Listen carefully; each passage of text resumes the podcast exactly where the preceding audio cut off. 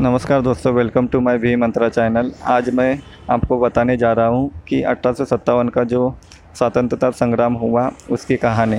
अठारह सौ सत्तावन का संग्राम ब्रिटिश शासन के खिलाफ एक बड़ी और अहम घटना थी। इस क्रांति की शुरुआत 10 मई अठारह सौ सत्तावन का ईस्वी सन को मेरठ से हुई थी, जो धीरे धीरे कानपुर, बरेली, झांसी, दिल्ली, अवध आदि स्थानों पर फैल गई। क्रांति की शुरुआत तो एक सैन्य विद्रोह के रूप में हुई लेकिन समय के साथ उसका स्वरूप बदलकर ब्रिटिश सत्ता के विरुद्ध एक जनव्यापी विद्रोह के रूप में हो गया, जिसे भारत का प्रथम स्वतंत्रता संग्राम कहा गया है। उन्नीसवीं सदी की पहली, आधी सदी के दौरान ईस्ट इंडिया कंपनी का भारत के बड़े हिस्से पर कब्जा हो चुका था। जैसे जैसे ब्रिटिश शासन का भारत पर प्रभाव बढ़ता गया वैसे वैसे भारतीय जनता के बीच ब्रिटिश शासन के खिलाफ असंतोष फैलता गया।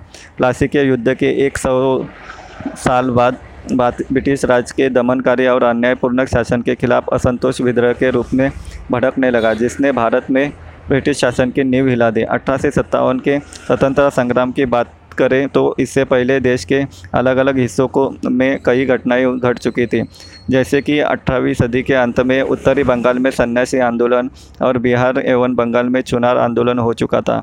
उन्नीसवीं सदी के मध्य में कई किसान आंदोलन हुए, जिनमें मालाबार के मोपलाहा किसानों और बंगाल के मुस्लिम किसानों द्वारा फराइज आंदोलन में अहम हुए। उन्नीसवीं सदी के पहले पाँच दशकों में कई जनजातीय विद्रोह भी हुए, जैसे मध्य प्रदेश में भी भीलों का, बिहार में संतालों का और उड़ीसा में गोंडस एवं खोडस जनजातियों का विद्रोह अहम था। लेकिन इन सभी आंदोलन का प्रभाव क्षेत्र बहुत सीमित था, यानी ये स्थानिक प्रकृति के थे। अंग्रेज़ी के खिलाफ जो संगठित पहला विद्रोह भड़का वह अठारह में, सत्तावन में था। जो शुरू में तो यह सिपाहियों के विद्रोह में रूप में भड़का, लेकिन बाद में यह जनव्यापी क्रांति बन गया। राजनीतिक कारण उसके क्या थे? अठारह सौ सत्तावन के विद्रोह का प्रमुख राजनीतिक कारण ब्रिटिश सरकार की गोद निषेध प्रथा या हड़प नीति थी। यह अंग्रेज़ों के विस्तारवादी नीति थी, जो ब्रिटिश भारत के गवर्नर जनरल लॉर्ड डलहौसी के दिमाग की उपज थी कंपनी के गवर्नर जनरल ने भारतीय राज्यों को अंग्रेज़ी साम्राज्य में मिलाने के उद्देश्य से कई नियम बनाए। उदाहरण के लिए, किसी राजा के निसंतान होने पर उसका राज्य ब्रिटिश साम्राज्य का हिस्सा बन जाता था। राजा हड़प नीति की कारण भारतीय राजाओं को भारतीय राजाओं में बहुत असंतोष पैदा हुआ था। रानी लक्ष्मीबाई के दत्तक पुत्र को झांसी की गद्दी पर नहीं बैठने दिया गया। हड़प नीति के तहत ब्रिटिश शासन ने सातारा, नागपुर, झांसी को ब्रिटिश राज्य में शामिल कर लिया। अब राज, अन्य राजाओं को भय सताने लगा कि उनका भी विलय थोड़े दिनों के बाद हो जाएगा। इसके अलावा बाजीराव द्वितीय के दत्तक पुत्र नाना साहेब की पेंशन रोक दी गई, जिससे भारत के शासक वर्ग में विद्रोह की भावना मज़बूत होने लगी। आग में घी का काम उस घटना ने किया, जब बहादुर शाह द्वितीय के वंशजों को लाल किले में रहने पर पाबंदी लगा दी गई। कुशासन के नाम पर लॉर्ड लॉर्ड डलवसी के अवध का विलय करा लिया, जिससे बड़ी संख्या में बुद्धिजीवी अधिकारी एवं सैनिक बेरोजगार हो गए। इस घटना के बाद जो अवध पहले तक ब्रिटिश शासन का वफादार था, अब विद्रोही बन गया। सामाजिक कारण क्या थे? भारत में तेज़ी से पैर पसारती पश्चिमी सभ्यता को लेकर समाज के बड़े वर्ग में आक्रोश था। 1850 में ब्रिटिश सरकार ने हिंदुओं को उत्तराधिकार कानून में बदलाव कर दिया और अब क्रिश्चन धर्म अपनाने वाला हिंदू ही अपने पूर्वजों की संपत्ति में हकदार बन सकता था। इसके अलावा मिशनरियों को पूरे भारत में धर्म परिवर्तन की छूट मिल गई थी। लोगों को लगा कि ब्रिटिश सरकार भारतीय लोगों को क्रिश्चन बनाना चाहती है। भारतीय समाज में सदियों से चली आ रही कुछ प्रथाओं से, जैसे सती प्रथा आदि को समाप्त करने पर लोगों के मन में असंतोष पैदा हुआ। आर्थिक कारण क्या था? भारतीय टैक्स, भारी टैक्स और राजस्व संग्रहण के कड़े नियमों के कारण किसान और जमींदारों वर्ग में असंतोष था।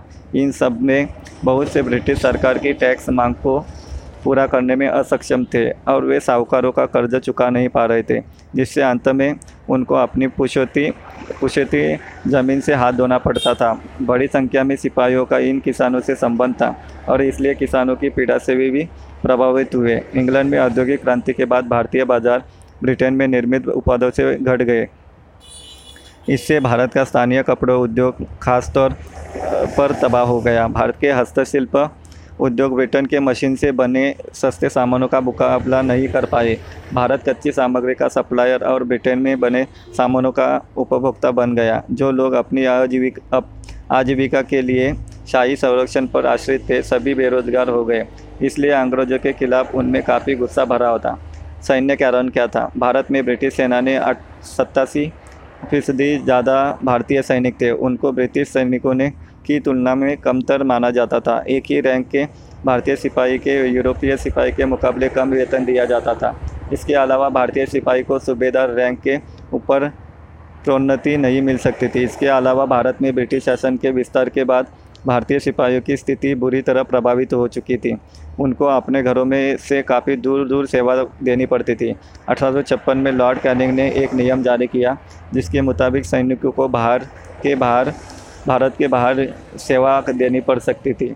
बंगाल आर्मी के अवध के उच्च समुदाय के लोगों की भर्ती की गई थी। उनकी धार्मिक मान्यताओं के मुताबिक उनका समुद्र पार करना वर्जित था। उन लोगों को को लॉर्ड कर्निंग के नियम से शक हुआ कि ब्रिटिश सरकार उन लोगों को किचन बनाने पर तुली हुई है। अवध के लिए, अवध के विलय के बाद नवाब की सेना को भंग कर दिया गया। उनके सिपाही बेरोजगार हो गए और ब्रिटिश हुकूमत के कट्टर दुश्मन बन गए। और तात्कालिक कारण क्या था? अठारह के विद्रोह तक के तात्कालिक कारणों में एक अफवाह थी कि अठारह की राइफले के कारतूस की खोल पर सुअर और गाय की चर्बी लगी हुई है। यह अफवाह हिंदू एवं मुस्लिम दोनों धर्म के लोगों की भावनाओं को ठेस पहुँचा रही थी। ये राइफल अठारह के राइफल के जखीरे का हिस्सा थी। मंगल पांडे 29 मार्च अठारह को मंगल पांडे नाम के एक सैनिक ने बैरकपुर छावनी में अपने अफसरों के विरुद्ध विद्रोह कर दिया। लेकिन ब्रिटिश सैन्य अधिकारियों ने इस सैनिक विद्रोह को सरलता से नियंत्रित कर लिया और साथ ही उसकी बटालियन चौंतीस एन को भंग कर दिया। 24 अप्रैल को तीन एलसी परेड मेरठ में नब्बे घुड़सवार में से पचासी सैनिकों ने नए कारतूस लेने से इनकार कर दिया। आज्ञा की अवहेलना करने के कारण इन पचासी घुड़सवार को कोर्ट मार्शल द्वारा पाँच वर्ष का कारावास दिया गया। खुला विद्रोह 10 मई दिन रविवार को सायंकाल पाँच व छः बजे के मध्य प्रारंभ हुआ। सर्वप्रथम पैदल टुकड़ी बीस एन में विद्रोह की शुरुआत हुई। उसके बाद तीन एल में भी विद्रोह फैल गया। इन विद्रोह ने अपने अधिकार के अधिकारियों के ऊपर गोलियाँ चलाई।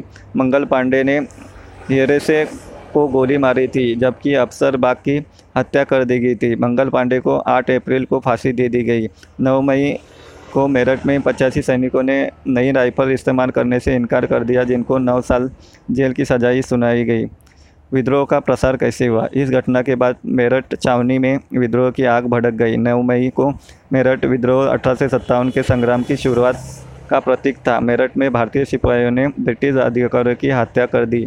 और जेल को तोड़ दिया। 10 मई को वे दिल्ली के लिए आगे बढ़े। 11 मई को मेरठ के क्रांतिकारी सैनिकों ने दिल्ली पहुंचकर 12 मई को दिल्ली पर अधिकार कर लिया। इन सैनिकों ने मुगल सम्राट बहादुर शाह द्वितीय को दिल्ली का सम्राट घोषित कर दिया। शीघ्र ही विद्रोह लखनऊ इलाहाबाद कानपुर, बरेली, बनारस, बिहार और झांसी में फैल गया। अंग्रेज़ों ने पंजाब से सेना बुलाकर सबसे पहले दिल्ली पर अधिकार किया।